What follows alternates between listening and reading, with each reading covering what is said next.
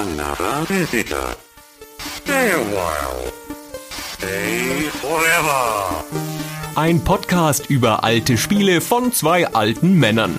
Stay Forever mit Gunnar Lott und Christian Schmidt.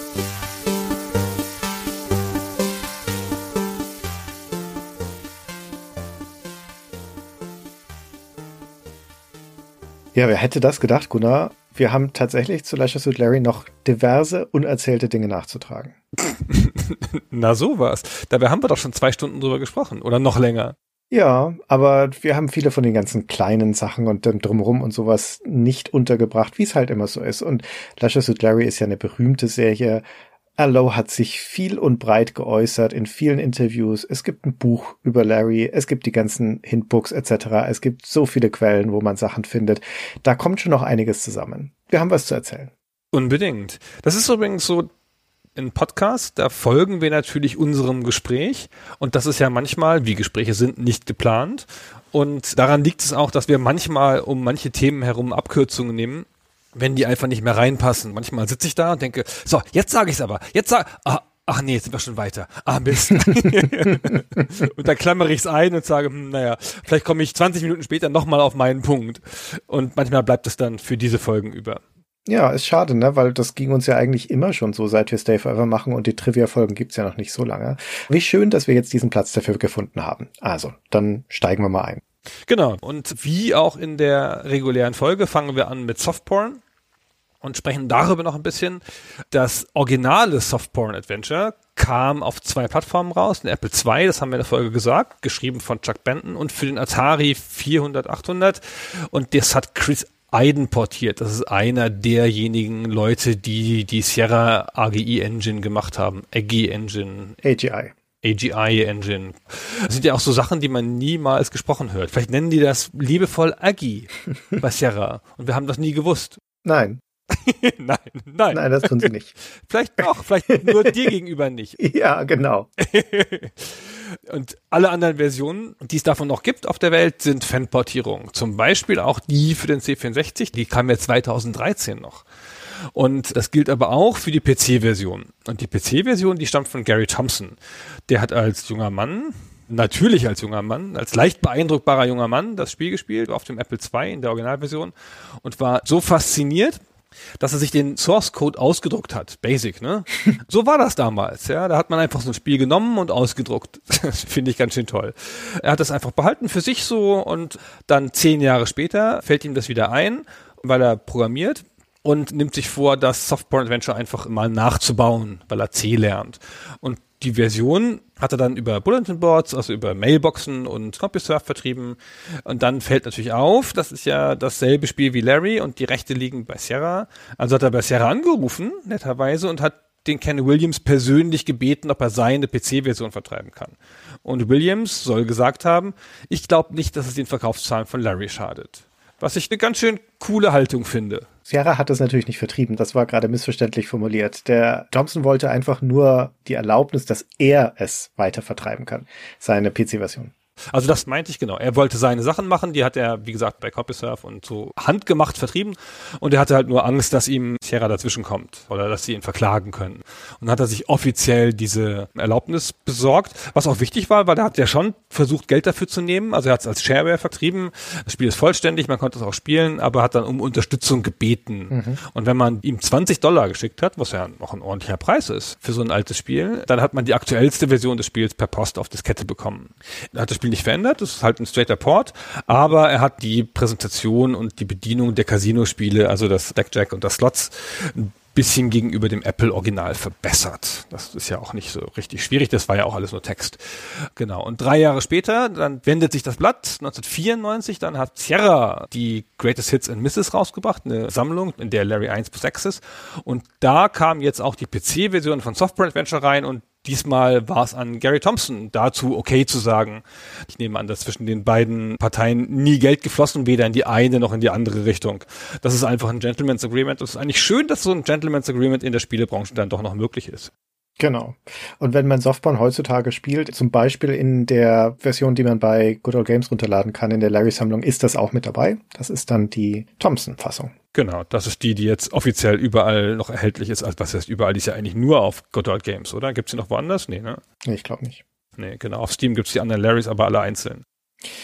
Wir haben ja in der Hauptfolge auch ausführlich erzählt, dass Leisure Suit Larry im Wesentlichen ein Remake von diesem Softporn Adventure ist, aber verblüffenderweise ist es nicht das erste Remake von Softporn Adventure. Es gab vorher schon mal eins, allerdings nur in Japan. Und zwar gab es in Japan eine Firma, die hieß StarCraft, also so wie das Blizzard-Spiel, das dann aber sehr viel später kam, StarCraft Incorporated. Und die haben massenhaft Portierungen in den 80ern und den 90ern gemacht von westlichen Titeln, die sie dann umgesetzt umgesetzt haben für die diversen japanischen Heimcomputer, also den PC88 und den FM7 und was es da alles gab. Und da waren große Titel mit dabei, also von Sachen wie Ultima 2 und diverse Might Magic Spiele bis hin dann zu Legend of Grandia in den 90ern. Die erste Sierra-Lizenz, die sie umgesetzt haben in Japan, war eins der High-Res Adventures. Das letzte davon, The Dark Crystal. Das haben sie 84 in Japan rausgebracht. Und dann 86 also fünf Jahre nach dem Originalerscheinen eben auch das Softporn Adventure, aber in leicht veränderter Version. Es hieß in Japan nämlich nicht Softporn Adventure, es hieß Las Vegas. Und es ist jetzt ein Text-Adventure mit Grafik. Also es ist inhaltlich weitgehend identisch zur Softporn, nicht hundertprozentig, aber weitgehend, aber es hat Bildchen. Ja. Und es ist also so im Prinzip auch eine Annäherung an das Thema auf der visuellen Ebene, wie Lashes with Larry das später auch ist. Und es ist super interessant, die gegenüberzustellen, weil die japanische Version von StarCraft findet einen ganz anderen grafischen Stil für das Spiel. Das ist total bunt, sehr viel cartooniger, geht fast so in die Richtung von so einem Manga und sieht schick aus. Also mir gefällt dieser damalige japanische Heimcomputerstil grundsätzlich sehr gut. Der ist ja häufig farbenfroh, ist vergleichsweise hochauflösend und das sieht ganz hübsch aus. Und eine der weiteren Änderungen, die sie auch haben im Vergleich zum Original, oder im Vergleich zu Lashes und Larry, um ehrlich zu sein, ist, dass es in diesem Las Vegas tatsächlich auch die eine oder andere blanke Brust zu sehen gibt. Also es ist immer noch kein pornografisches Spiel, aber sie haben sich ein bisschen mehr getraut in Japan. Hm, Japan darf man das mal. Was für eine lustige Geschichte. Die japanischen Heimcomputer, die du da gerade nennst, ich finde, das ist so eine unerzählte Geschichte hier, dass es die gab, bevor Japan zu dieser Konsolen-Wundermacht wurde. Weißt du zufällig, wie groß die waren? Also was die für eine Verbreitung hatten damals? Ob das ein großer Markt war? Also der MSX war ja von diesen ganzen Heimcomputern die erfolgreichste Plattform und das waren mehrere Millionen Geräte, wenn ich es richtig im Kopf habe, in Japan. Ah ja, also schon ein großer. Die gab es ja nicht nur in Japan, die gab es auch in einigen internationalen Märkten. Da gab es so ein paar Hotspots in Europa, unter anderem, glaube eher in osteuropäischen Ländern, bin ich mir nicht ganz sicher. Aber es gibt auch hierzulande noch ein paar Leute, die Erfahrung mit diesen MSX gemacht haben. Aber der Marktschwerpunkt war schon in Japan. Weiß man nicht, vielleicht haben die da hunderttausende Stück verkauft. Unwahrscheinlich. Unwahrscheinlich. Wir unterbrechen die Aufnahme an dieser Stelle für einen kleinen Einschub.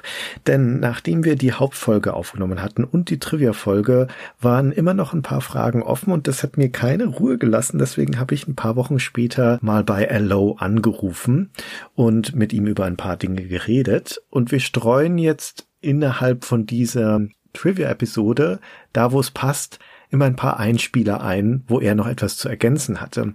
Zum Beispiel habe ich ihn gefragt, ob er dieses Las Vegas überhaupt kannte, dieses japanische Spiel. Die Antwort, nein, bis zu meiner Frage hatte er noch nicht mal von der Existenz von diesem Spiel gewusst. Aber wo wir gerade bei Softporn und Chuck Benton sind, da hatte er eine Anekdote parat. Und zwar hat er Folgendes erzählt. You know, we did send Chuck Benton a check. Chuck Benton was the guy who wrote Softporn. And I remember vividly, Ken called him up and said, you know, that game you wrote a while back, it hasn't sold for five years. We want to do a remake. We give you a thousand bucks. Is that fair? Yeah, sure. I don't care. Yeah, send me a thousand bucks. so that was the end of it. That was probably the worst deal that Chuck ever made. he should have held out for a percentage. Diese Episode wird auch erzählt im Buch The Sierra Adventure von Sean Mills und da von Chuck Benton. Denn laut Benton waren es immerhin 5000 Dollar, die ihm von Ken Williams angeboten wurden und nicht die von L erinnerten 1000. Aber vor allem habe ihm Ken Williams eine Wahl angeboten. Nämlich entweder die 5000 Dollar auf die Hand oder ein Prozent vom Bruttoumsatz des Spiels, wenn es denn dann mal erscheinen würde. Nun war Chuck Benton zu dieser Zeit schon raus aus der Spielebranche und er erinnerte sich aber noch schmerzhaft daran, dass er als Programmierer für Sierra ein paar Jahre vorher an Donald Ducks Playground gearbeitet hatte. Und damals hat er sich für die Tantiemen entschieden. Und das war keine gute Wahl, denn das Spiel war kein sonderlich großer Erfolg für Sierra. Also nahm Chuck das Bargeld und gab sein Okay zu Leisure Suit Larry. Und ein Prozent klingt nicht viel, aber bei einem Hit wie Larry wären das unterm Strich ein paar hunderttausend Dollar geworden. Deshalb sagt Chuck Benton im Buch auch, wenn ich die Tantiemen genommen hätte, dann wäre ich jetzt im Ruhestand. Bin ich aber nicht. Aber nun zurück zu Gunnar. Zu Leisure Suit Larry gab es auch mehrere Remakes. Das erste gleich von Sierra selber, 1991. Das war eine Zeit, als Sierra den Sprung gemacht hat auf VGA. Und dann haben sie ihr Adventure-System umgestellt von der alten Parser-Steuerung, die ich ja schon oft genug gedisst habe, auf eine modernere Icon-Steuerung. Und mit dieser neuen Engine haben sie dann zwischen 91 und 92 eine Reihe von Remakes gemacht. Remakes, wie spreche ich denn? Remakes von den ersten ersten Teilen ihrer erfolgreichsten Serien. Das Spiel ist grundsätzlich unverändert, hat aber halt Icons, ist jetzt mit Icons steuerbar, hat besseren Sound, digitalisierte Samples, paar neue Texte, also Beschreibungstexte. Die Grafik ist ist bunt und wild und eine deutliche Veränderung zu dem ersten Leisure Suit Larry, aber halt vergleichsweise nah an dem derselben Zeit aktuellen Leisure Suit Larry 5 mir gefällt das gar nicht irgendwie, ich weiß auch nicht. Das ist ja aber oft so, dass man, finde ich, bei der Rückschau irgendwie den Charme des Originals eher sieht als dann spätere Teile oder den Charme von Remakes, die irgendwie immer so ein bisschen lost in time sind zwischen damals und jetzt. Totale Geschmackssache. Damals sah das, glaube ich, ganz frisch aus, meine ich. Ja, totale Geschmackssache dieser Stil. Das ist ja der gleiche, der fast zeitgleich in Lashes with Larry 5 auch eingesetzt wurde. Ich weiß noch, dass ich den damals spektakulär gut fand. Der ist nicht so wahnsinnig gut gealtert. Aber es ist zumindest eigen, ist wiedererkennbar. Egal, was man davon halten mag, das finde ich gar nicht so schlecht. Ja. Zum Beispiel auch im Vergleich zu dem zweiten Remake, das es zum Original Lashes with Larry gab. Das ist jetzt etwas jünger, nämlich das Lashes with Larry Reloaded. Das ist 2011 das erste Mal angekündigt worden von der US-Firma namens Replay Games. Und die hatten das schon in der Entwicklung, als im März 2012 das Double Fine Adventure diesen mega Erfolg auf Kickstarter hatte. Die haben da ja 3,3 Millionen Dollar eingesammelt für das Spiel, das später dann Broken Age wurde.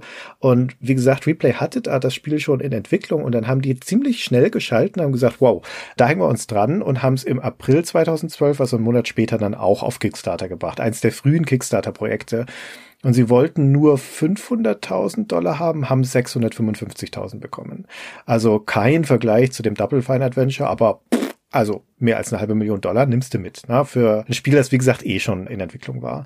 Und die hatten von Anfang an auch schon den Allo mit an Bord, also den Larry Schöpfer und vor allem aber den Josh Mandel, auch ein Sierra-Veteran. Der war für dieses Reloaded der federführende Autor. Also von dem stammen die meisten der Texte und nicht von dem Low selbst. Und mit diesem Kickstarter-Boost nochmal kam dann noch zusätzlicher Inhalt dazu vor allen Dingen. Und zwar ist in diesem Reloaded eine fünfte Frau drin, die Larry angraben kann. Jasmine heißt die. Das ist so eine Taucherin im Casino. Im Casino gibt es ein riesiges Schwimmbecken, da schwimmt ein Walfisch rum und eben diese Jasmine. Und sie haben da in diesem Reloaded ziemlich viel verändert. Also da gibt's neue Räume, da gibt's andere Rätsel, da gibt's maßenhaft neue Texte, ist alles voll vertont, neue Grafik und so weiter. Das ist dann im Juni 2013 rausgekommen, das Spiel. Für ein Kickstarter-Projekt nach gerade rasend schnell. kennt man ja eher, dass die viele Jahre Warteschleife drehen. Jetzt zu diesem Zeitpunkt, wo wir das aufnehmen, ist der Space Quest Nachfolger, den Scott Murphy und Mark Crow, glaube ich, auch 2012 oder 2013 haben finanzieren lassen, ist immer noch nicht draußen. Soll aber bald kommen. Ja, ganz bestimmt kommt der bald. Jetzt aber wirklich. Also das Spiel kam vergleichsweise schnell und man merkt sehr deutlich, dass es halt einfach das Original nochmal neu auflegt, mit eben vor allem den technischen Mitteln, die du heute hast. Ich sagte schon Sprachausgabe, hochauflösende Grafik und stilistisch ist das ganz anders. Also du kannst einen Screenshot anschauen von so einem frühen Sierra-Spiel und du weißt, unverwechselbar, das ist ein Sierra-Spiel. Kein anderes Spiel dieser Ära sah so aus. Und wie ich gerade sagte, auch bei diesem Remake von Larry, man mag von dem Stil halten, was man will, aber das erkennst du wieder. Und jetzt bei diesem neuen ist es alles ganz schick und glänzend, aber es ist vollkommen austauschbar. Ist halt einfach so ein realistischer Cartoon-Stil. Und ich habe das damals unterstützt bei Kickstarter, habe mich natürlich drauf gefreut, habe es auch dann direkt gespielt, als es rauskam, war ziemlich enttäuscht davon. Also es ist einfach eine schlechte Idee gewesen, das Spiel nochmal neu aufzulegen, ohne es groß an den Zeitgeist anzupassen. Du merkst halt einfach, dass es mehr als 30 Jahre auf dem Buckel hat. Dieses neue Spiel hat keine zündende neue Idee dafür, für dieses Szenario. Es ist halt einfach nur noch mehr Worthumor reingepumpt und der funktioniert mit Sprachausgabe einfach nicht gut. Also ich bin kein Fan von Beschreibungshumor und Worthumor, der einfach nur von einem Erzähler vorgetragen wird. Da geht das allermeiste daneben und das merkst du ja auch. Im Lesen ist das viel besser, als wenn es dir erzählt wird. Und es fühlt sich alles ganz angelaufen an und plump und das Frauenbild ist heute einfach nur noch peinlich.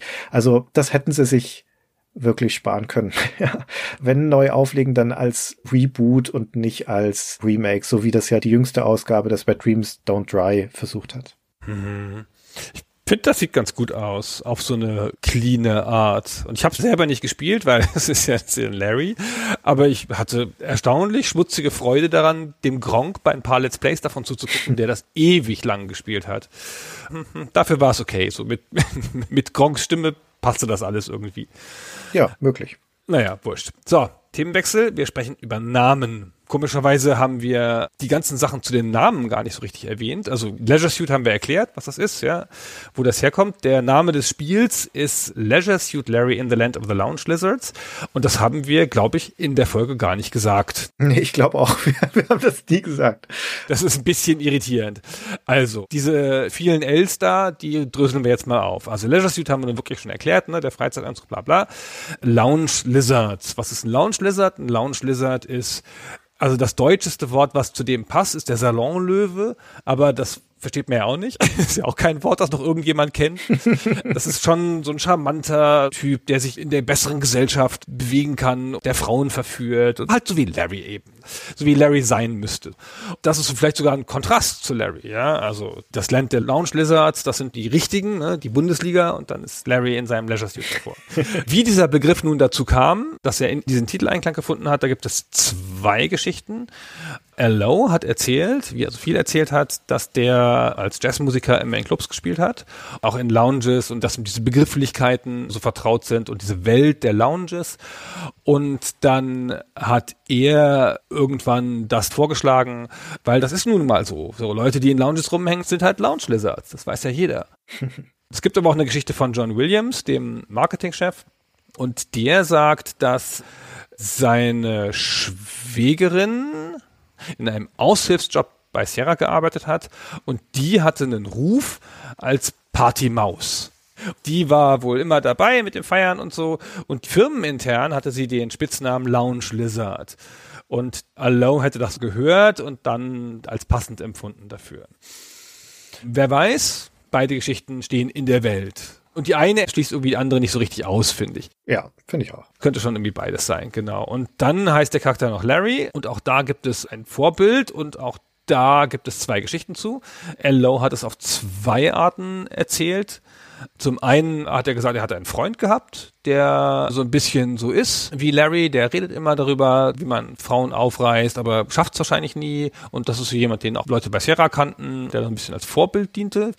Und eine ganz konkrete Geschichte, dass es einen Verkäufer, jemand aus dem Sierra-Vertrieb gab, der immer rumgereist ist zu den ganzen Computerläden und die Spiele verkauft hat und dann zurückkam und immer erzählt hat, was er jetzt wieder da richtig aufgerissen hat.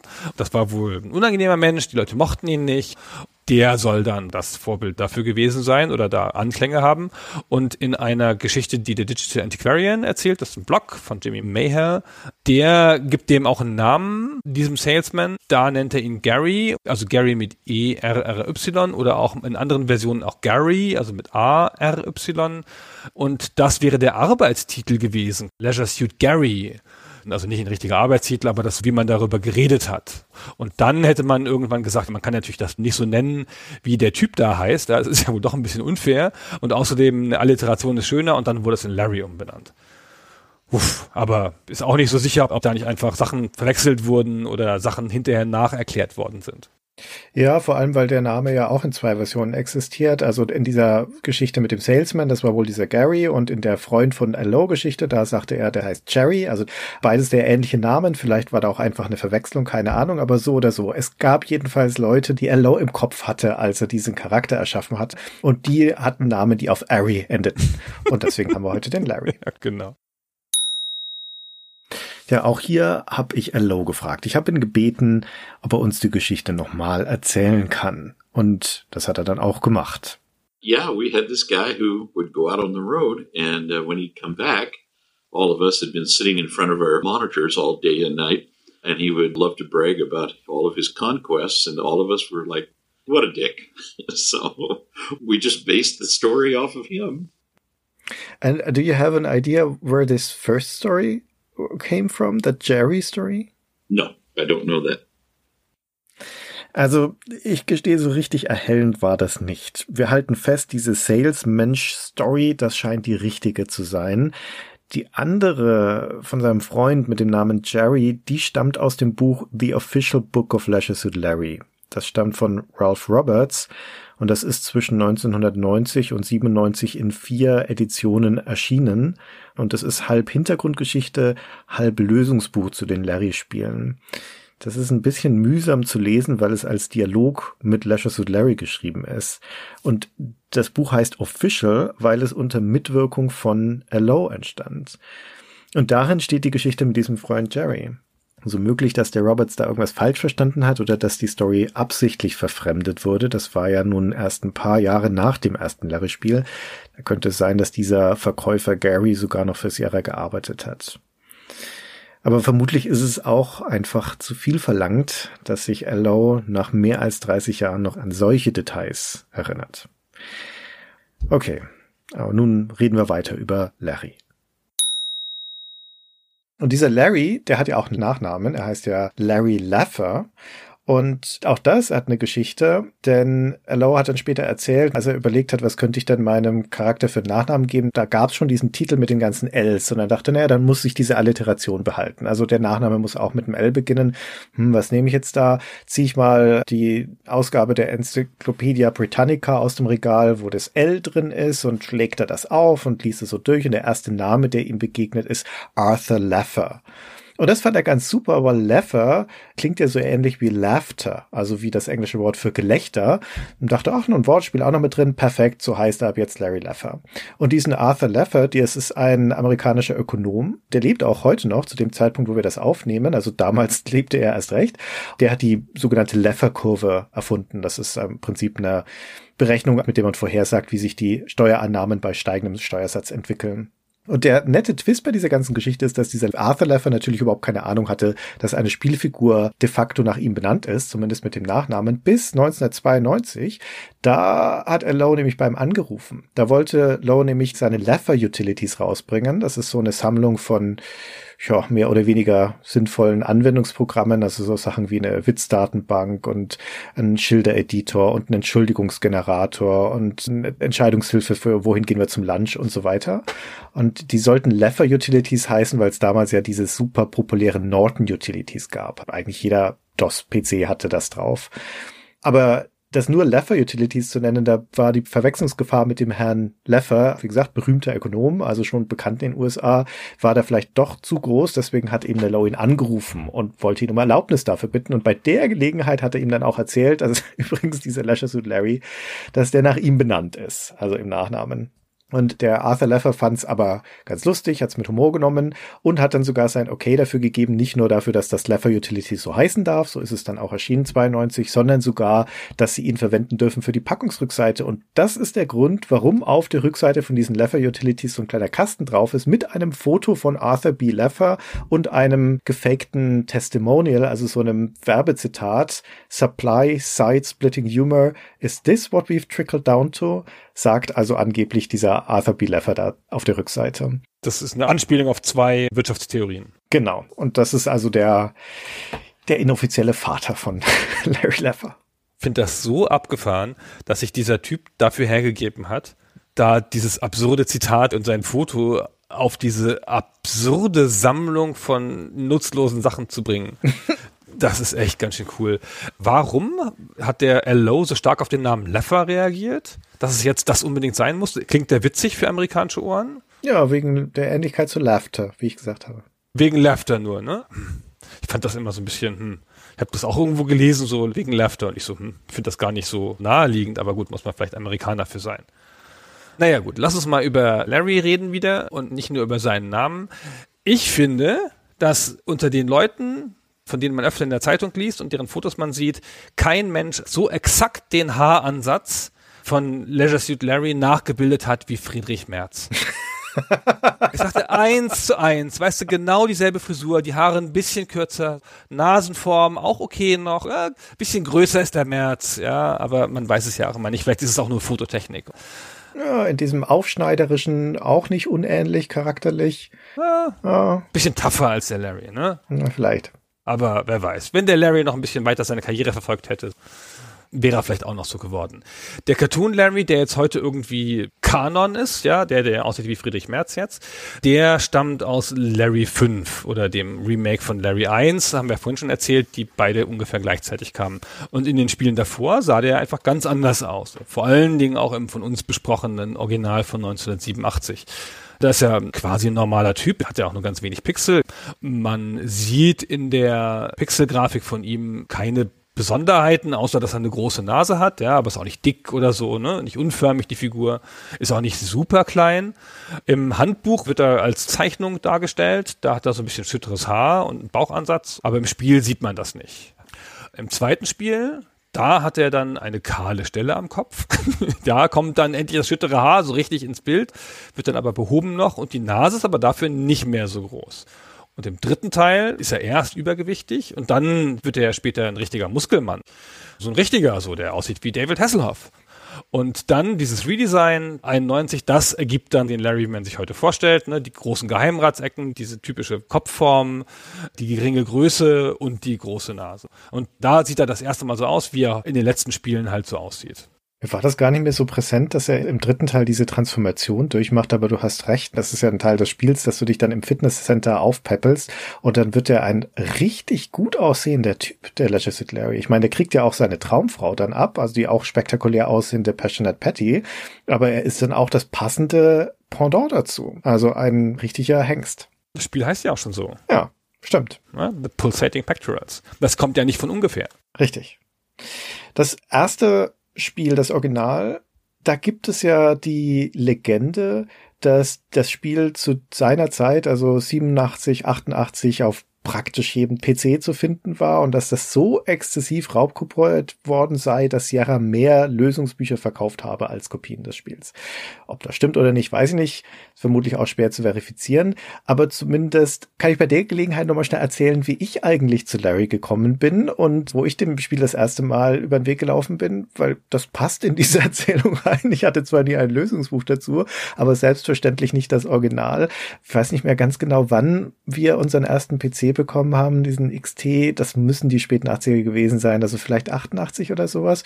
Und da war natürlich nichts dabei, außer dem Betriebssystem. Und deswegen hat ein Freund von meinem Vater uns dann halt so ein Starterpaket mitgegeben von kopierten 5 Zoll Disketten. Da waren verschiedene Sachen dabei, Anwendungssoftware, ein Englischlernprogramm und eben auch ein paar Spiele. Und das einzige Adventure, das da dabei war, war Lashes with Larry. Also von Anfang an mit dem brandneuen PC kam direkt Lashes with Larry mit dazu. Und als ich das dann gespielt habe, als Teenager, wie alt war ich da? 13, 14 sowas vielleicht. Da ist dann der Groschen auch wieder gefallen, dass ich dieses Spiel aber vorher schon mal woanders gesehen hatte. Und zwar vermutlich ein Jahr vorher oder sowas in Nürnberg bei einem Tag der offenen Tür. Und ich kann ja nicht mehr genau sagen, wo das war. Das war irgendein größerer Betrieb. Vielleicht war es Grundig, könnte sein. Und da gab es also eine Führung durch dieses Betriebsgelände und dann war einer der Teile, wo wir da durchgelaufen sind, war auch der Computerraum. Und da waren dann halt an längeren Tischen lauter so Computer aufgestellt. Und damit die nicht nur da rumstehen, sondern damit die Leute, die da durchgeschleust werden, auch was sehen darauf, waren die an und da lief auf allen Leisure Suit Larry. Und ich nehme mal an, da hat sich niemand groß Gedanken darüber gemacht, was für eine Art Spiel das ist und ob das jetzt dafür geeignet ist, dass da auch Minderjährige bei, bei diesen Führungen mit durchkommen. Aber vermutlich konntest du ja auf die Schnelle sowieso nichts damit anfangen. Wie lange waren wir da in diesem Raum? Vielleicht zwei, drei Minuten. Aber ich weiß noch, dass das super faszinierend war, weil da hat sich ja was bewegt. Man konnte die Pfeiltasten drücken, dann hat sich dieser Charakter hin und her bewegt. Ich glaube, ich bin nicht auf die Idee gekommen, dass man auch was eintippen konnte, aber da habe ich das das erste Mal gesehen. Und das war dieser Startbildschirm mit dem Lefty Spa. Und das ist ja sowieso ein ganz präsentes Bild, ein ikonisches Bild. Das hat sich super eingeprägt. Und das habe ich dann wiedererkannt, als ich das Spiel selbst gespielt habe. das ist ja eine super Geschichte. So, ja. Was ist aus mir geworden? Alles wegen Grundig. Irgendein Mitarbeiter von Grundig, das auf ganz vielen PCs installiert hat und du nicht dran vorbei konntest. Das ist ja schön. Das wäre schon mal nochmal interessant, wer diese Entscheidung damals getroffen hat. Irgendwie der Hausmeister oder so. Und was das mit dir gemacht hat, Christian, deine ganze Karriere als Sammler und Redakteur, alles deswegen bestimmt. Das war so unschuldig. Überhaupt der Gedanke, da einfach die Computer anzuschalten und die Gäste da dran zu setzen oder die Leute, die da durchgehen. Naja, war vermutlich nichts Sensibles drauf auf diesen PCs. Nee, aber es war ja was Besonderes, ne? Ja. Also, da hat ja nicht jeder einen angeschalteten Computer gesehen, schon mal. Richtig. Das ist schon ganz schön cool. Na gut, Themenwechsel, zack, peng. Können wir jetzt nicht so lange verbleiben bei deiner Jugend, Christian? Das ist ja auch eine lange Geschichte und so. Ja, alles gut. Wir hatten in der Hauptfolge erwähnt und eben nochmal kurz, dass man in Softporn und Suit Larry Glücksspiel betreiben kann, also im Casino spielen kann. Zwei Spiele, Spielautomat und Blackjack. Und das muss ja sein. Man kann das Spiel nicht spielen, ohne diese Spiele zu gewinnen oder eins der Spiele zu gewinnen, weil am Anfang startet das Spiel mit 94 Dollar und er braucht viel mehr. Also allein um vorn zu kriegen, braucht er 200 für die Hochzeit und für die Honeymoon Suite im Hotel. Und das heißt also, der logische Weg ist, dass wenn man das erste Mal ins Casino kommt, hier gleich so viel Geld verdient, dass man da nicht nochmal hin muss im Spiel. Aber das ist ein reines Glücksspiel. Ja, es ist ja 17 und 4, also Blackjacks, einfach so ein Zufallsspiel. Man kann natürlich ein bisschen taktisch spielen, aber man muss das machen, weil das der einzige Weg ist, Geld zu verdienen. Das ist ein richtig nerviger Teil, stresst auch beim Durchspielen, vor allem wenn man schnell nochmal durchspielen will. Und natürlich alle Spieler auf der Welt haben da gespeichert, geladen, gespeichert, geladen, gespeichert, geladen, bis sie reich waren und die Bank gesprengt haben. Ja, das ist sogar das, was das offizielle Lösungsbuch empfiehlt. Al Lowe persönlich, der das geschrieben hat, sagt, ja, speicher halt deinen Spielstand. Ja. Aber es ist natürlich total witzlos. Ja. Es ist ja so schon witzlos, aber mit Laden und Speichern ist es ja noch witzloser. Hm. Genau, bei Leisure Larry kann man 250 Dollar gewinnen, dann ist die Bank gesprengt und dann schmeißen sie einen raus.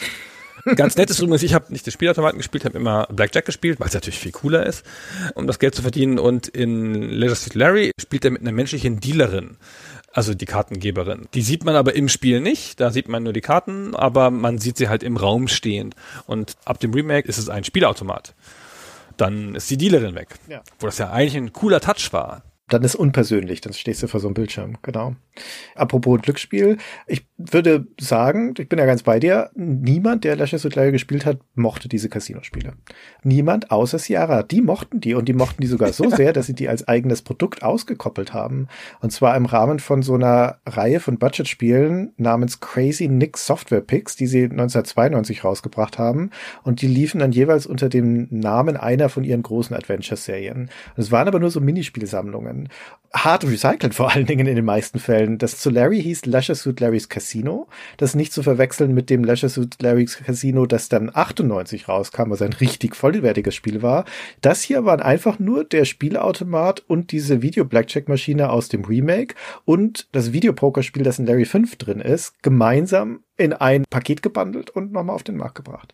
Also nicht zum Vollpreis, aber das war's, ja. Du konntest die Spiele, die du auch in der Hauptserie dann schon kanntest oder da schon gespielt hast, konntest du dann halt in diesem Produkt nochmal spielen. Vielleicht, weil du es bequem haben wolltest, wie auch immer. Und das haben sie, wie gesagt, für eine ganze Reihe von Serien gemacht. Bei Space Quest, da waren im vierten Teil auch Spiele drin, Mrs. Astro's Chicken und sowas. Das wurde dann auch entsprechend ausgekoppelt. Und bei den Serien, wo es keine Minispiele gab, also bei King's Quest zum Beispiel, da hat man halt dann schnell ein paar Gesellschaftsspiele-Klassiker programmiert. Also mit King Graham kannst du dann Backgammon spielen. Und dann gibt's auch eine Variante mit Laura Bow, da kannst du dann Kniffel und Domino mit ihr spielen und so weiter. Also das war wahnsinnig unoriginell und auch wahnsinnig billig. Aber keine Ahnung, Sierra war sich manchmal für nichts zu schade. Das ist eine solche Frechheit, ey. so eine Frechheit, sowas zu machen. Aber naja, sie waren jung und brauchten das Geld und so. das sind ja nur die Spiele, ja, das sind ja nur so reingeklatscht, da kann man dann über einen Button im Menü aufrufen. Das ist ja nicht irgendwie so noch eine Casino-Umgebung oder sowas, der da rumläuft oder startet. Ist ja noch weniger als im Spiel. Wenn es wenigstens der eine Raum aus dem Spiel wäre, wo man noch ein bisschen ein Gefühl davon hat, was man da tut. Naja, wurscht. Der berühmte Boss-Key, den haben wir gar nicht erwähnt in der Hauptfolge, obwohl der natürlich eigentlich in jeder Aufzählung von den Larry-Features immer vorkommt. Leisure Suit Larry ist vielleicht das erste Spiel, das eine Boss-Taste hat. Weiß man nicht ganz genau, zumindest eines der ersten Spiele. Die Boss-Taste, das ist ja eine Zeit lang so eine kleine Mode gewesen, gab es in mehreren Spielen. Das ist eine Taste, mit der man während des Spielens auf ein unverfängliches Bild umschalten kann, falls man das Spiel in der Arbeit spielt und man gerade den Chef kommen hört, ja, und der sagt dann halt, Lot, was machen Sie da? Und dann drückst du halt schnell auf die Boss-Taste, B oft, und dann erscheint da ein Text oder wie in Larrys Fall eine Statistik darüber, wie viele Kondome verkauft worden sind. Ganz nett. In Larry ist es Steuerung B und dann wird ein Balkendiagramm eingeblendet. Also ganz simpel sieht das aus. Man verwechselt das auch nicht so leicht mit einer wirklichen Anwendung. Es auch nicht versucht, eine komplette Anwendung nachzumachen. Und es sind so vier Säulen, Verkaufszahlen quasi. Nee, die Minuten steht auf der Y-Achse. Ach nee, es sind Minuten, das ist ja die Dauer. also da sind halt vier Säulen und die sind für gerippt, feucht, farbig und normal. Und dann gibt es die Minuten, also wahrscheinlich hält man mit farbigen Kondomen länger durch. So ist das zu lesen, würde ich auch sagen. Genau, und das Abgefahrene ist, dass diese Boss-Taste ja nicht mal den grundlegenden Zweck erfüllt, nämlich da schnell das Spiel zu verstecken oder dann weiterzuspielen, sondern dann muss man das Spiel neu starten danach, weil nämlich, wenn man in Panik gerät, dann vergesse ich alles, sagt das Spiel einem. Und dann kann man da nicht einfach weitermachen an der Stelle. Das Spiel zwingt dich dann dazu, das zu restarten und streckt dir da die Zunge raus im Prinzip. Also es ist eine Falle. Ja, ist einfach eine Falle. Ist einfach ein Gag, um dich zu ärgern. Das ist ja aus dieser Haltung heraus, dass man damals noch gerne den Spieler geärgert hat, vor allen Dingen bei Serra, indem man ihn umgebracht hat. Und dieses ist halt auch so ein Ding, um dich zu ärgern. Aber es ist halt natürlich ein ganz cooler Gag. Es gibt noch zwei andere Screens außer dem Balkendiagramm. Es gibt noch irgendwie eine Kalkulation und noch irgendwas, was ich vergessen habe. Also da hast du sogar noch mehrere Varianten da drin. Ja, aber das ist nicht bei dem Boss-Key, das kannst du aus dem Menü aufrufen. Ach so, das kannst du nur daher. Ah, okay, ja, genau. Ja, ja, das sind nur ganz dumme Gags. Dann reden wir noch mal ein bisschen übers Sterben, denn wir haben ja in der Hauptfolge diese Szene beschrieben, wie Larry in diesem unterirdischen Sierra-Labor wieder zusammengesetzt wird, wenn er im Hinterhof von dem Straßenräuber erschlagen wurde. Und da gibt es tatsächlich noch die eine oder andere Sache zu erzählen zu dieser Szene spezifisch. Zum einen, dass auch das eine Idee ist, wie andere in Lashes with Larry, wir hatten es in der Hauptfolge geschildert, die vermutlich von Softporn kommt. In Softporn gibt's nämlich auch nicht einfach nur ein Game Over, wenn du stirbst, sondern da stehst du dann vor drei Türen und musst dich entscheiden, durch welche du gehen möchtest. Eine davon setzt das Spiel einfach fort, also an der Stelle, wo du gerade gestorben bist, so als ob nichts geschehen sei. Eine setzt dich zurück an den Spielbeginn, das wäre also ein Restart und die dritte schmeißt dich direkt aus dem Spiel raus, zurück ins Betriebssystem. Und das ist natürlich einfach nur ein simples Glücksspiel, aber dieser Gedanke, dass du nicht einfach stirbst, sondern dass da noch etwas passiert, ist in Softport schon drin. Und in Larry ist es, wie gesagt, diese Wiederbelebungsszene, die man aber übrigens auch nicht bei jedem Tod sieht, sondern ich glaube sogar nur in diesem Hinterhof, weil bei anderen Toten, wenn du zum Beispiel vom Auto überfahren wirst, da liegt Larry dann als langgestrecktes, plattgefahrenes Sprite auf der Straße. Das heißt, das ist dann viel zu lang für diese Animation, dass da diese Bodenplatte sich senkt und er runtergefahren wird. Da geht's allein technisch nicht. Und wenn du dann aber da runterkommst, also in dieses Sierra-Labor, wo Larry dann runtergefahren wird, seine Leiche wird entsorgt und dann kommt ein neuer Körper rausgefahren, ein Kopf wird aufgeschraubt und sowas, da sind ja noch andere Leute mit drin. Und laut dem offiziellen Hintbook, das wie gesagt von Low geschrieben ist, sind das drei Cameos von Sierra-Mitarbeitern. Der weißhaarige Schnurrbartträger, der Larry den neuen Kopf aufsetzt, der wird auch im Spiel Commander Calvin genannt und gemeint ist Rick Calvin, der war damals der Produktionsleiter von Sierra der sah zwar ganz anders aus, also dieser Typ im Spiel hat einen Schnurrbart und graue Haare und sowas und der Calvin war damals noch nicht so alt, als dass er grauhaarig wäre oder gar weißhaarig, aber wurscht. Dann haben wir dann noch einen anderen weißhaarigen Typen, der ist eher glatzköpfig, der wird nicht benannt im Spiel, aber Allo sagt, das sei eine Hommage an Larry Weissenborn, das war der Sierra-Chef der Qualitätssicherung und die weißbekittelte Frau auf der rechten Seite, von der ich ehrlich gesagt bis dato nicht wusste, dass es eine Frau sein soll, das soll Roberta Williams sein. Ja, das sieht man nicht. Das sieht man nicht. Aber laut Allo ist es so. Naja, wir haben ja vorhin schon geschildert, dass es diese Remakes gab vom ersten Spiel und in beiden, sowohl in dem VGA-Remake als auch in Reloaded, ist diese Todesszene natürlich auch drin, aber jedes Mal ganz anders, überraschenderweise. In dem VGA-Remake, da wird Larrys toter Körper nämlich in einem Mixer verflüssigt. Und es sieht ziemlich eklig aus. Da schwappt dann die rote Masse da drin rum und aus der wird dann ein neuer Körper gegossen. Und in Reloaded, da landet Larrys Leiche in einem Frankenstein-Labor und wird dann mit Elektroschocks wiederbelebt und wankt dann als Zombie raus.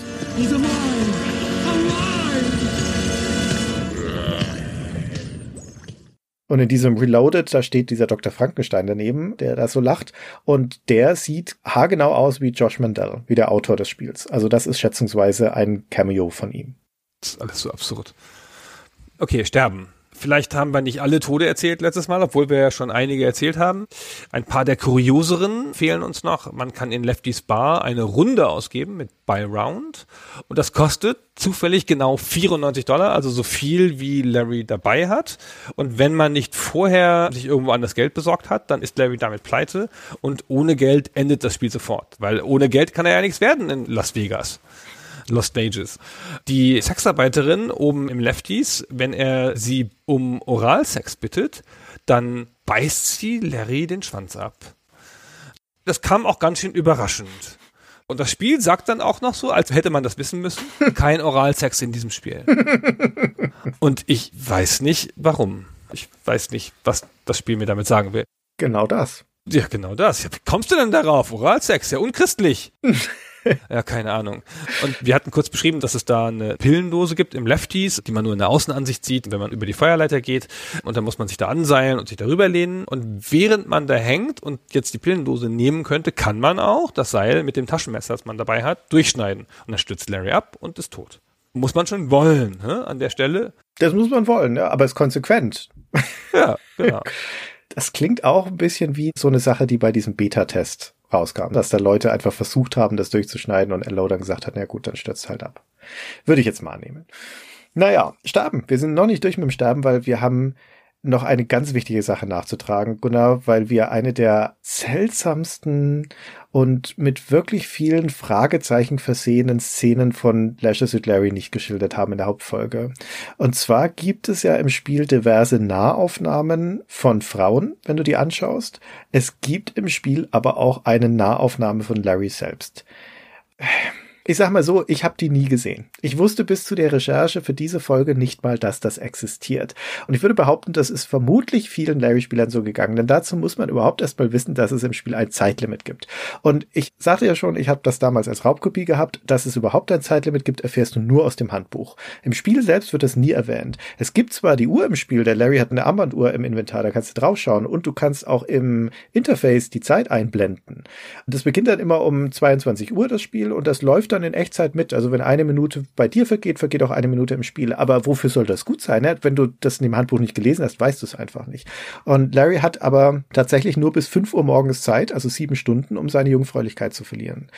Wenn ihm das nicht gelingt, dann passiert Folgendes, dann schaltet das Spiel in dem Moment, wo du wieder auf die Straße trittst aus einem Gebäude, in eben jene Nahaufnahme. Da siehst du dann Larry von vorne, während im Hintergrund die Sonne aufgeht, so ein Strahl des Sonnengesicht, und dann zieht Larry unvermittelt eine Pistole aus, hält sie sich an die Schläfe, verzieht das Gesicht und drückt ab. Und dann ist das Spiel vorbei. Und es gibt einen Bang-Sound und es ist offenkundig ein Selbstmord. Genau. Und dann musste das Spiel neu starten das sind so viele Sachen absurd an dieser Geschichte. Also mal abgesehen davon, dass es ein echt krasses Ende ist und vollkommen unvermittelt, dass es auch gar nicht zur Erzählung im Handbuch passt, wo ja beschrieben wird, dass Larry jetzt in der Midlife Crisis quasi nochmal beschließt, er schmeißt sich jetzt in diesen Anzug, ich will's jetzt nochmal wissen, er geht jetzt nach Lost Wages und dann am Ende der ersten Nacht sagt er dann, das war's für mich, ich bring mich jetzt um.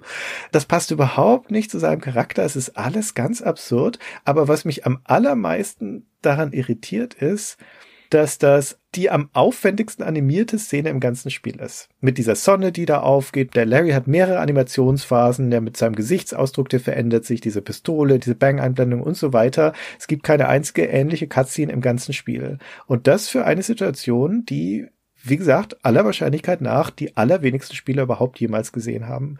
Und es ist auch noch das einzige Mal im ganzen Spiel, dass du deinen Charakter überhaupt näher siehst.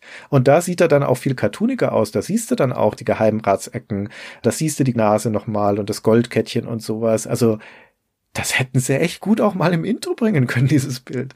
Aber tatsächlich siehst du es nur, wenn er sich selber tötet. Es ist crazy fand das so überraschend, dass mir direkt beim Wiederspielen jetzt direkt in der ersten Spielsession passiert, weil ich ja zwischendurch einfach mal was anderes mache. Ich starte das Spiel, mache irgendwas, dann ruft mich meine Tochter, dann gehe ich kurz irgendwie hin und dann steht das Spiel halt einfach da und läuft weiter. So, ich mache auch manchmal den PC nicht aus und lasse das dann irgendwie laufen, wenn ich das vergesse. Und dann gehe ich das nächste Mal wieder zum PC und will einfach weiterspielen an derselben Stelle, weil ich ja gar nicht wusste, dass es ein Zeitlimit gibt, weil ja Handbücher und so.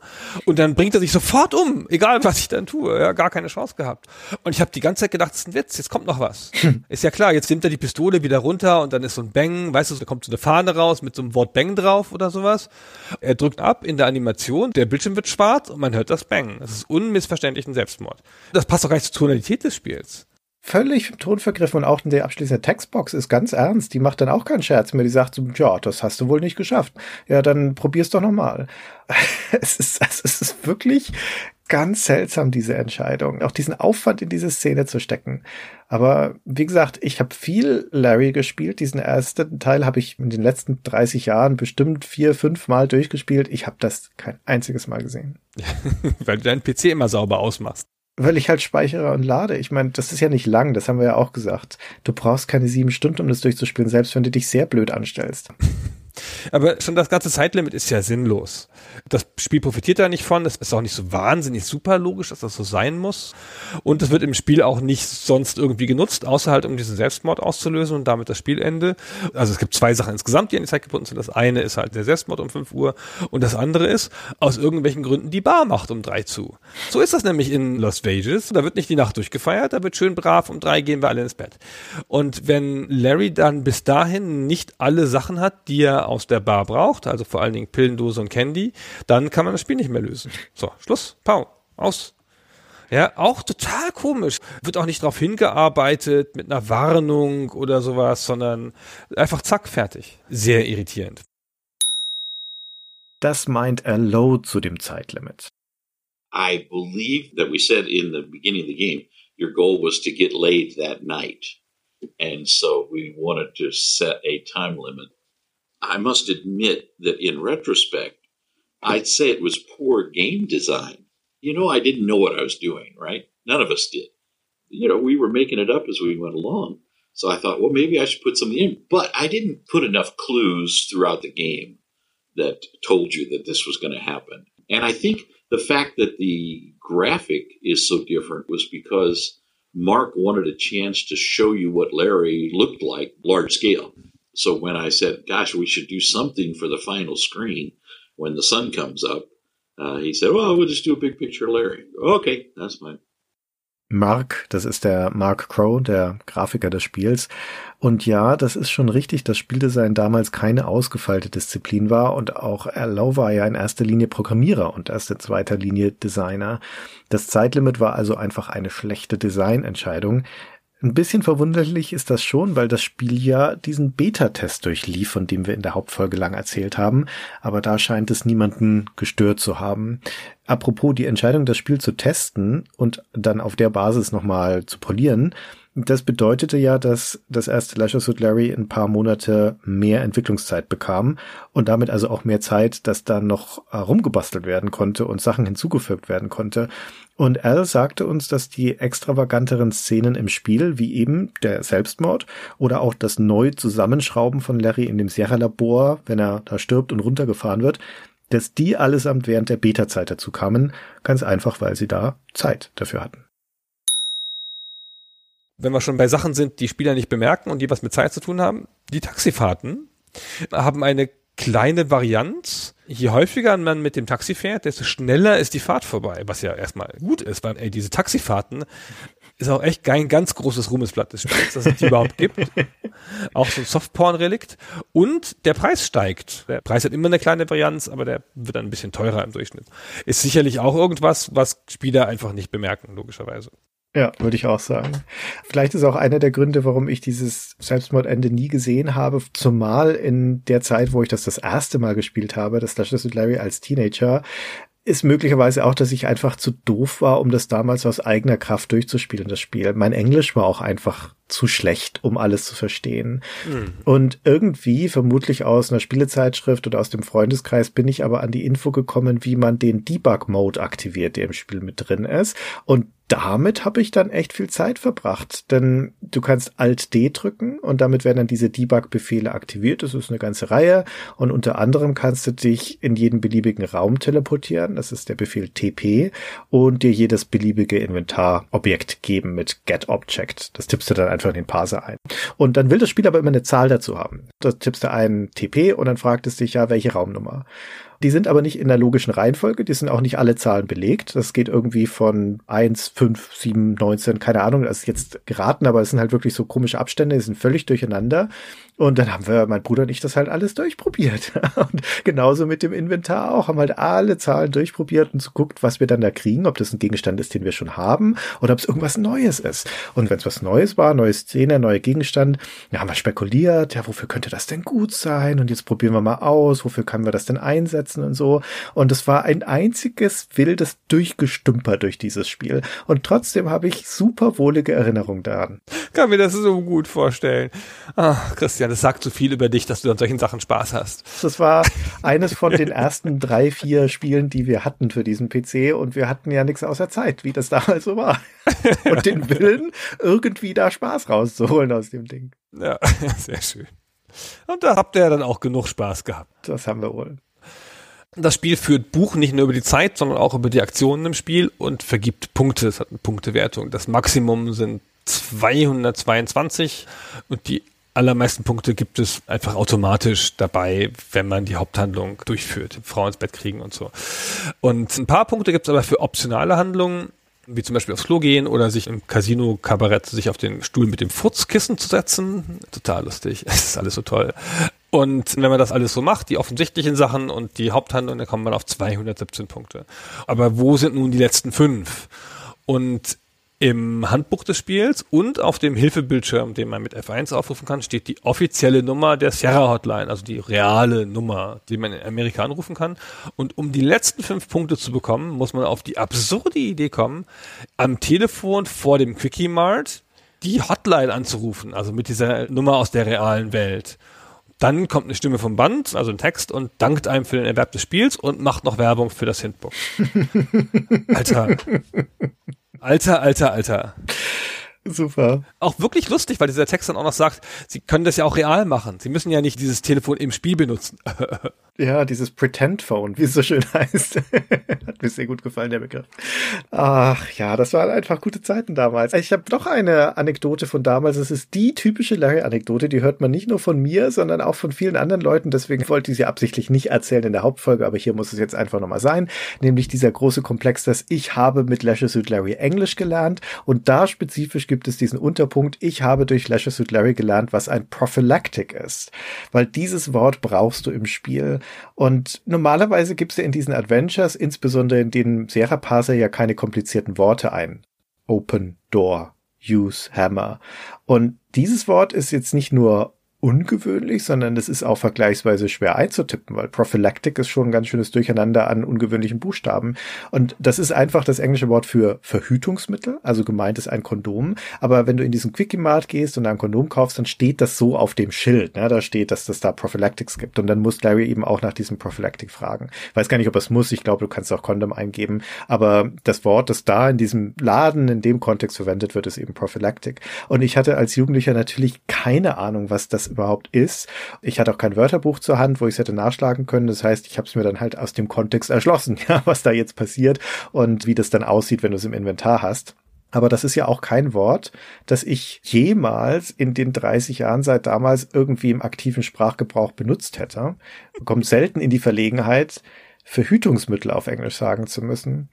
Und das eigentlich Kuriose an dieser ganzen Szene da in dem Laden ist aber noch nicht mal das Prophylactic, weil da ist ja ein Verkäufer hinter der Theke, mit dem du redest. Das ist diese berühmte Pervert-Szene, die wir geschildert haben. Aber dieser Verkäufer selbst, der nennt das gar nicht Prophylactic, sondern der nennt das Lubber.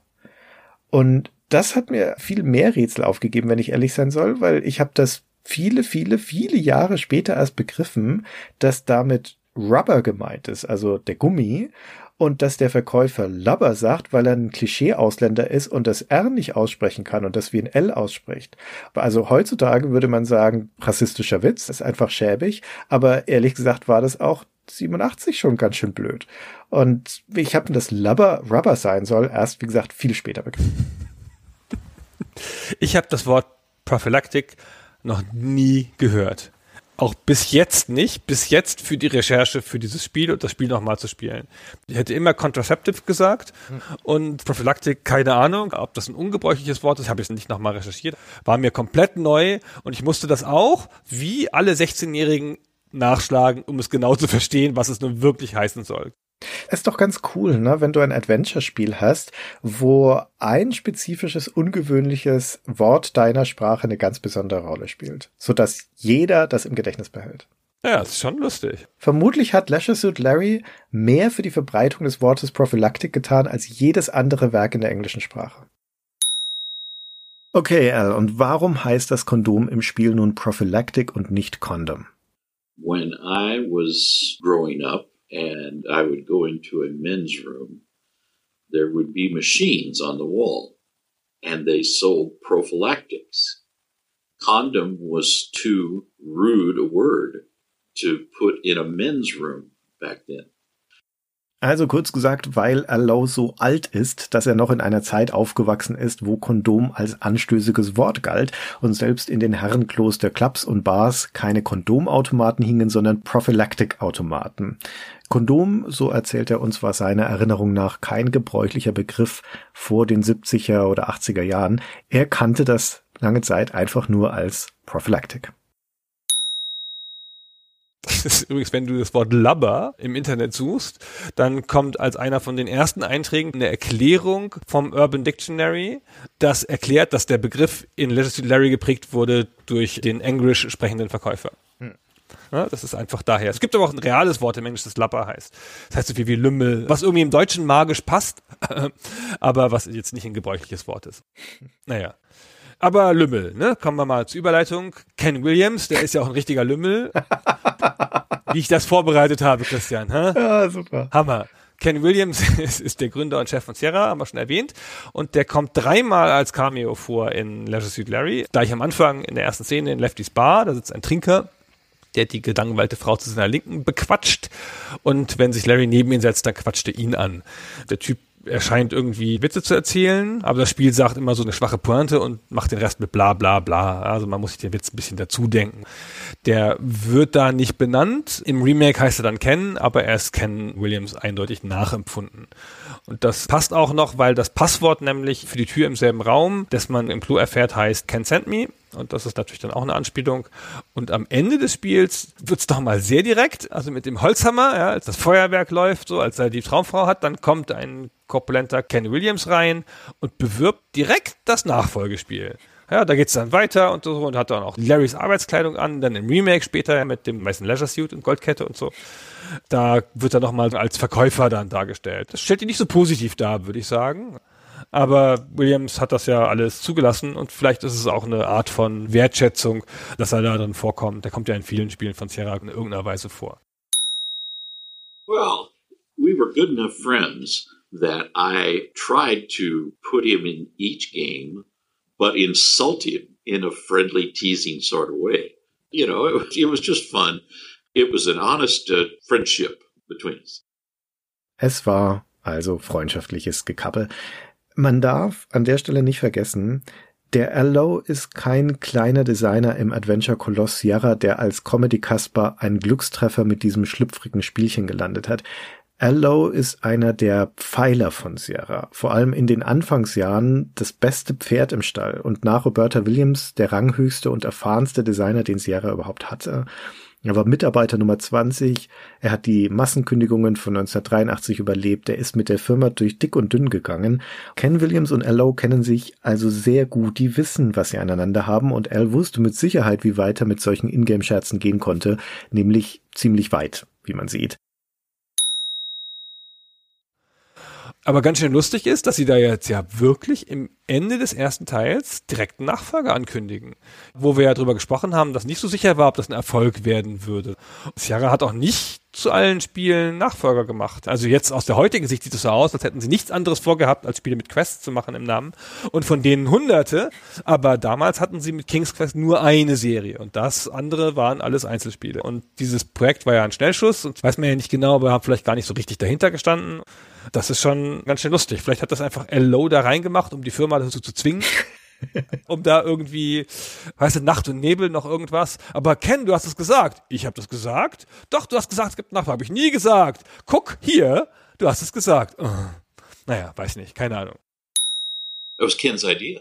He said, I think you should put something in at the end of the game that says there's going to be a sequel. Or not, I'm sorry, it was not his idea to put him at the end of the game. That was me. His idea was to put a plug at the end of the game. Sagt Al dazu. Also, seiner Erinnerung nach war es sogar Ken Williams Vorschlag, am Ende einen Nachfolger anzukündigen, das dann aber in dieser Form zu machen, also Ken selbst auftreten zu lassen, das habe sich dann wiederum Al ausgedacht. Jedenfalls aber die Geschichte hat ihm recht gegeben. Es gab ja dann massenhaft Nachfolger. Stimmt.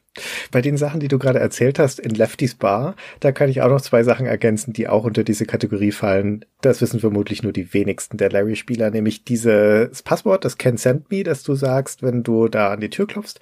Das ist nur eines von zweien, die geht. Es gibt auch noch ein anderes, das geht, und das heißt Al Send Me. Also der Schöpfer des Spiels, Allo.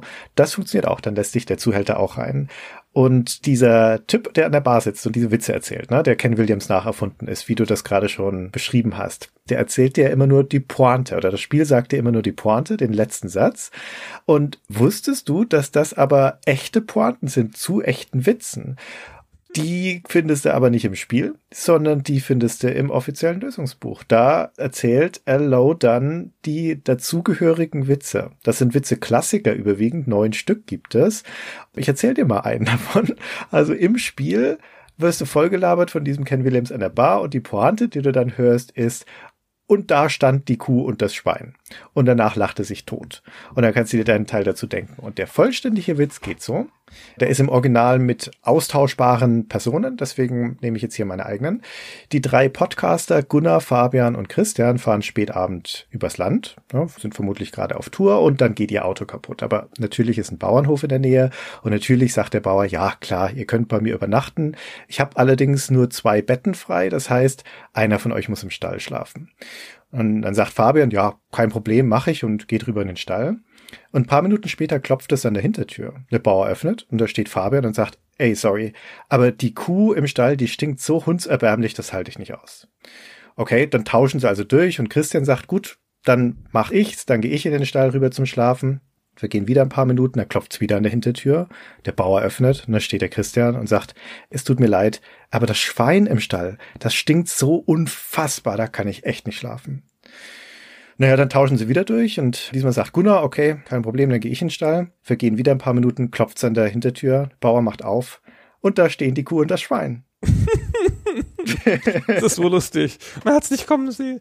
Aber äh Aber ich finde, das ist ja so ein bisschen metafiktional. Diesen vollständig zusammengebauten Witz erfährst du nur aus Spiel und Hintbook gemeinsam. Mir war das nie klar, dass es da noch einen vollständigen Witz zu gibt. Ich dachte, das sind einfach so random Sätze, die in Witzen sein könnten. Ja, weil die auch so schlecht sind. Ja, das ist so die Art von Pointe, wo du denkst, das ist nie im Leben eine echte Pointe, aber jeder einzelne ist die Pointe zu einem richtigen Witz. Sehr schön. Ello hat's mit Witzen, wie du ja auch. Der betreibt seit vielen Jahren eine Mailingliste mit Witzen.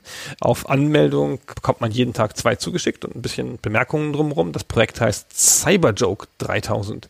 Das war mal früher eine Yahoo-Gruppe und jetzt ist es auf Groups.io, hat so paar tausend Mitglieder. Und es gibt tatsächlich noch jeden Tag Witze. Man kann das noch abonnieren, man kann die ganzen alten Witze, ja, tausende seitdem, alle noch anschauen. Ich habe das abonniert, seit ich ihn 1998 getroffen habe oder 99 oder so. Und dann habe ich es irgendwie zehn Jahre abonniert gehabt und habe dann aber von den tausenden Mails, die ich da gekriegt habe, irgendwie dreimal aufgemacht. Und irgendwann habe ich die Mailprogramme alle gesucht und den Bauschenbogen gelöscht und die Liste abbestellt. Er hat dann daraus versucht, ein Geschäft zu machen, hat dann 2009 dazu eine App gemacht, auch Cyberjoke 3000 hieß die. Da waren dann diese Jokes in der App War der nicht sogar vorgelesen dann da drin? Ich habe die damals runtergeladen, aber jetzt wollte ich nochmal nachgucken, aber natürlich ist sie lange offline, es gibt's natürlich nicht mehr, kann ich jetzt nicht mehr nachrecherchieren. Aber ich könnte auch einen Witz erzählen. Soll ich einen Witz erzählen? Irgendeinen, ich glaube, der ist aus 2017, vom Januar 2017 oder so. Okay. Wir sind auf einem Schiff, also ein Militärschiff. Großes Schiff der amerikanischen Flotte. Das fährt durch die Nacht. Und dann sehen sie in der Ferne Licht und sehen auch einen Radarblip und dann funken sie das andere Schiff an, auf das sie zufahren und sagen, hier ist die USS Schmidt, sie müssen fünf Grad nach Norden ausweichen, damit wir uns nicht rammen.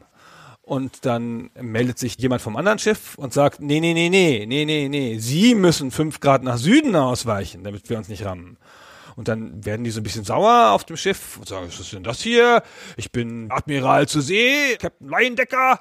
Sie weichen gefälligst aus. Fünf Grad nach Norden. Der auf der anderen Seite sagt, ja, ich bin bloß Matrose zweiter Klasse, ich gebe es ihr zu, aber trotzdem Sie weichen aus. Fünf Grad nach Süden. Dann wird der Leindecker wirklich wütend, ja, und sagt, das ist ein Schlachtschiff hier. Sie weichen aus. Und dann sagt der andere, ja gut, aber ich bin Leuchtturm. Hammer. Ein Klassiker, sehr schön. Echt, den hat er 2017 erst gebracht? Ja, 2017. Man möchte denken, den hätte man auch 2005 schon bringen können oder 1999, aber der kam erst 2017. Okay. Ich habe dir bis heute noch abonniert, diese Mailingliste, und das ist eher aus Nostalgie, weil die letzten guten Witze waren irgendwann in den 2000ern da drin gestanden. Ich habe das Gefühl, das Pulver ist längst verschossen. Ich habe jetzt extra noch mal reingeschaut und jetzt kommen auch Corona-Witze und so. Also es passt sich schon an. Genau, ja, es sind auch oft saisonale Sachen und sowas. Ich bin sowieso erstaunt, dass er immer noch Fundus hat, aus dem er schöpfen kann, aber es werden ja ständig neue Witze erfunden. Vielleicht ist es eher mein Humor, der sich verändert hat. Ist ja wurscht. Ist das übrigens so? Werden noch ständig neue Witze erfunden? Im klassischen Sinne, so Erzählwitze? Ja, Ich habe den Eindruck, dass es irgendwo anders hingelaufen. Es gibt doch die ganze Berufsgruppe der Stand-up-Comedians. Da sind doch auch massenhaft Sachen dabei, die sich umwandeln lassen in klassische erzählte Witze. Ich glaube schon, dass da ständig neue erfunden werden. Ja. Aber wie dem auch sei. Der Allo hat ja nicht nur diese Mailingliste, der hat ja auch seit Ewigkeiten, ich glaube noch länger, seine eigene Webseite, die Allo's Humor Site heißt. Also Allo's Humor Seite, die ist unter www.allo.com zu finden. Und da gibt's also abgesehen von Witzen und Bilderwitzen und so weiter, gibt's da vor allen Dingen, was viel interessanter ist, jede Menge Fakten zu seinen Spielen und Anekdoten und Material, Downloads und sowas. Und wusstest du, dass da auch ein Text von mir drauf ist auf dieser Seite? Nein, das wusste ich gar nicht. Ihr abgefahren. Ich habe nämlich in den 2000ern irgendwann mal für Moby Games, für diese Internet-Spiele-Datenbank, eine kurze Biografie von dem Low geschrieben. Und entweder hatte die selber gefunden oder ich habe sie ihm geschickt. Ich weiß nicht mehr genau. Ich weiß, dass ich damals mit ihm ab und zu mal im E-Mail-Austausch stand wegen irgendwelchen Sachen. Auf jeden Fall hat er sie auf seine Seite übernommen. Und er hat auf seiner Seite zwei Biografien und die erste wird von ihm beschrieben als A Biography of Me That I Didn't Write, but which is pretty close to true. Und die zweite wird beschrieben als Another Biography of Me That's Funnier. Und die zweite ist meine. Das ist ja lustig. Mein Gamestar-Interview, das hat er auch mal auf seiner Seite gehabt, aber ich habe es jetzt nicht mehr gefunden. Also er muss es wieder gelöscht haben. Und ich glaube, er hat es auf Deutsch auf die Seite übernommen, komplett. Und hat dann darüber geschrieben, deutsches Interview und so, wird schon irgendwie stimmen. Aber das ist jedenfalls nicht mehr da. Vielleicht täusche ich mich auch. Vielleicht hat das auch nur verlinkt, aber ich glaube, damals haben wir es ja gar nicht ins Web gestellt. Das muss damals auch drauf gewesen sein. Aber es ist natürlich cooler, denn dass der Meister des Witzes auch noch lustig findet. ja, etwas zweideutig, dass er sagt, die erste Biografie ist ziemlich wahr und die zweite ist dafür witzig. also es ist ja auch eine nette Art und Weise zu sagen, naja, Ja. vermutlich stimmt nicht so viel in meiner. Ach so, du meinst, das ist eine versteckte Kritik? Ich weiß es nicht. Das ist so ewig her, dass ich die geschrieben habe. Sie ist auch nicht lang. Ich habe mir die zusammengetragen aus irgendwelchen Quellen. Das wird schon weitgehend stimmen, aber die ist mit Sicherheit nicht hieb- und stichfest. Ich habe ja kurz erwähnt, dass ich diesen GameStar mit ihm gemacht habe, dieses GameStar-Format, wo man Leute porträtiert, Game Designer porträtiert. Da habe ich ihm elf Fragen gestellt. Die eine habe ich in der Folge noch erwähnt, dass er nämlich im Kühlschrank scharfen Senf liegen hat. Aber es gibt ja noch zehn weitere Fragen, Christian. Warum habe ich denn die in der Folge nicht erzählt? Da fehlt ja noch was. Ja, dann mal los. Mal wenigstens eine oder zwei. Sein Lieblingsfilm ist Casablanca, sagt er. Und er sei einfach ein unheilbarer Romantiker. Ach ja. Und seine drei Spiele für die einsame Insel, das hat mich tatsächlich ein bisschen überrascht. Das sind Monkey Island 1, 2 und 3. Mhm. Ich habe ja immer gedacht, so die Sierra-Leute und die LucasArts-Leute, ne, so ein bisschen Rivalität und dann auch nur eins zu nennen, dann die Trilogie, das fand ich ein bisschen überraschend. Mhm. Und sein Lieblings-Multiplayer-Spiel ist Half-Life. Huch. Ja, hätte man auch nicht unbedingt vermutet. Hätte ich jetzt auch nicht vermutet. Genau, so. Den Rest erspare ich dir. Es ist nicht überraschend, dass bei Hobby auch steht unter anderem Saxophon spielen, weil er ist ja ein passionierter und sehr talentierter Saxophonist, der Low, ein Jazz-Saxophonist. Haben wir, glaube ich, vorhin auch schon mal erwähnt. Ja, Gunnar, ich bin am Ende mit meinen Sachen. Ich habe als Rausschmeißer nur noch eine einzige Kleinigkeit, nämlich wieder aus dieser Sammlerperspektive. Es ist kein seltenes Spiel, das Leisure Suit Larry. Wir haben ja schon erzählt, in der Hauptfolge es hat sich dann sehr gut verkauft, aber es ist auch neu aufgelegt worden im Laufe der Zeit.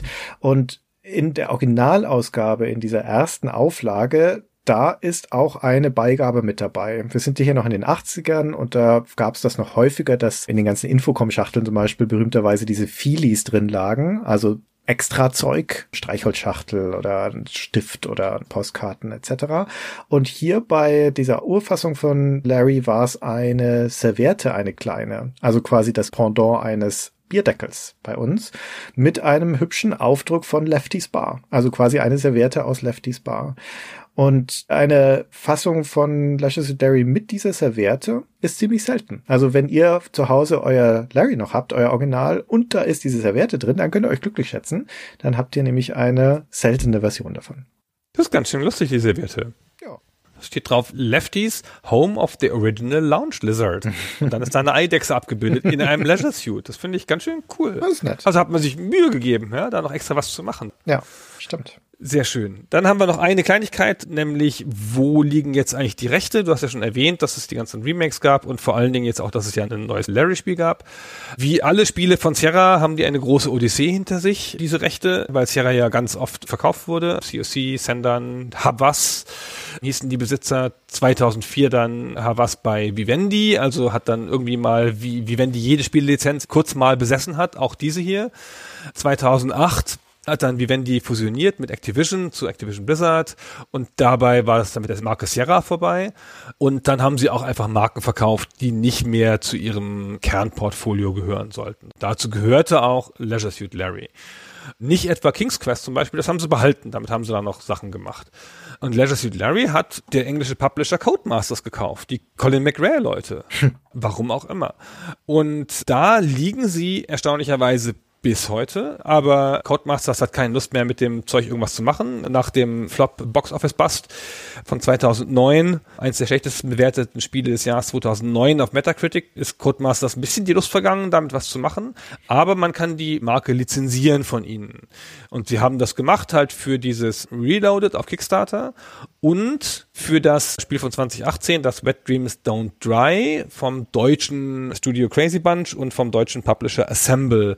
Assemble hat auch gleich ein ganzes Paket gekauft, nämlich die vertreiben jetzt auch die alten Spiele, also alle, auf Steam. Die Steam-Rechte liegen jetzt oder lizenziert jedenfalls auch bei Assemble. Und sie machen ja noch mehr Larry-Spiele nach allem, was man hört. Zumindest jetzt erstmal ja eine Mobile Games-Version. Aber das gehört ihnen nicht, ne? Sie nutzen es nur genau. Sie bezahlen dafür wahrscheinlich. Aber sie verwerten momentan die Marke mehr, als sie bislang verwertet wurde. Ja. Genau. So, das war's, Christian. Ja, das war's. Da ist ja nochmal gut was zusammengekommen. Falls ihr von eurer Seite noch irgendwelche Ergänzungen haben solltet, wir hoffen es nicht, dann schreibt sie gerne in die Kommentare. Und wir machen dann demnächst weiter mit Lashes at Larry 2, ne, Gunnar? Ja, genau. Es kommt jetzt automatisch als nächstes, ist ja klar. Wir gehen jetzt einfach die ganze Serie durch.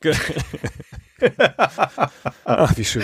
Irgendwann mal. Man wird ja noch träumen dürfen. Aber der Lot will ja immer andere Sachen machen. Ah ja. Okay, vielen Dank für dieses kuriose Sammelsurium und bis zur nächsten Trivia-Folge.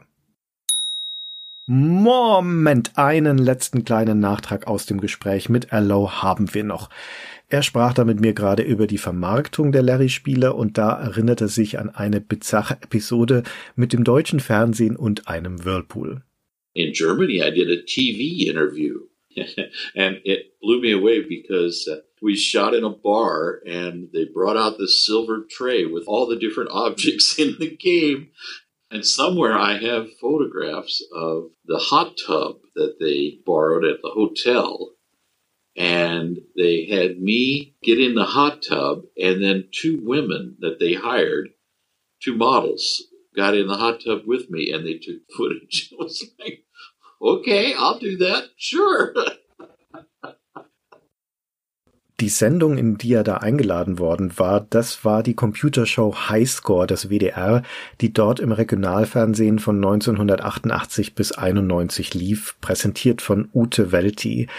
Highscore kam insgesamt auf 24 Sendungen und in der fünften davon, vom 29. April 1989, gab es diesen rund vierminütigen Beitrag, in dem Al Lowe über Leisure Suit Larry interviewt wurde. Das ganze Gespräch hat einen humoristischen Einschlag und es endet mit einem Rauswerfer-Gag, für den Al Lowe in den Whirlpool steigen musste. Und das hört sich so an. Für Larry ist das Leben voller Komplikationen. Immer wenn er glaubt, ein Problem gemeistert zu haben, tun sich zwei neue auf. Entspricht das deiner Lebenserfahrung? Natürlich geht uns das nicht allen so. Ich glaube, das ist der Reiz dieses Spiels. Auf der einen Seite ist Larry ein Typ, in den wir uns alle hineinversetzen können. Andererseits haben wir Spaß an seinen Schwierigkeiten. Und es ist schön, einem zuzusehen, der am Ende doch gewinnt und in einem Whirlpool landet.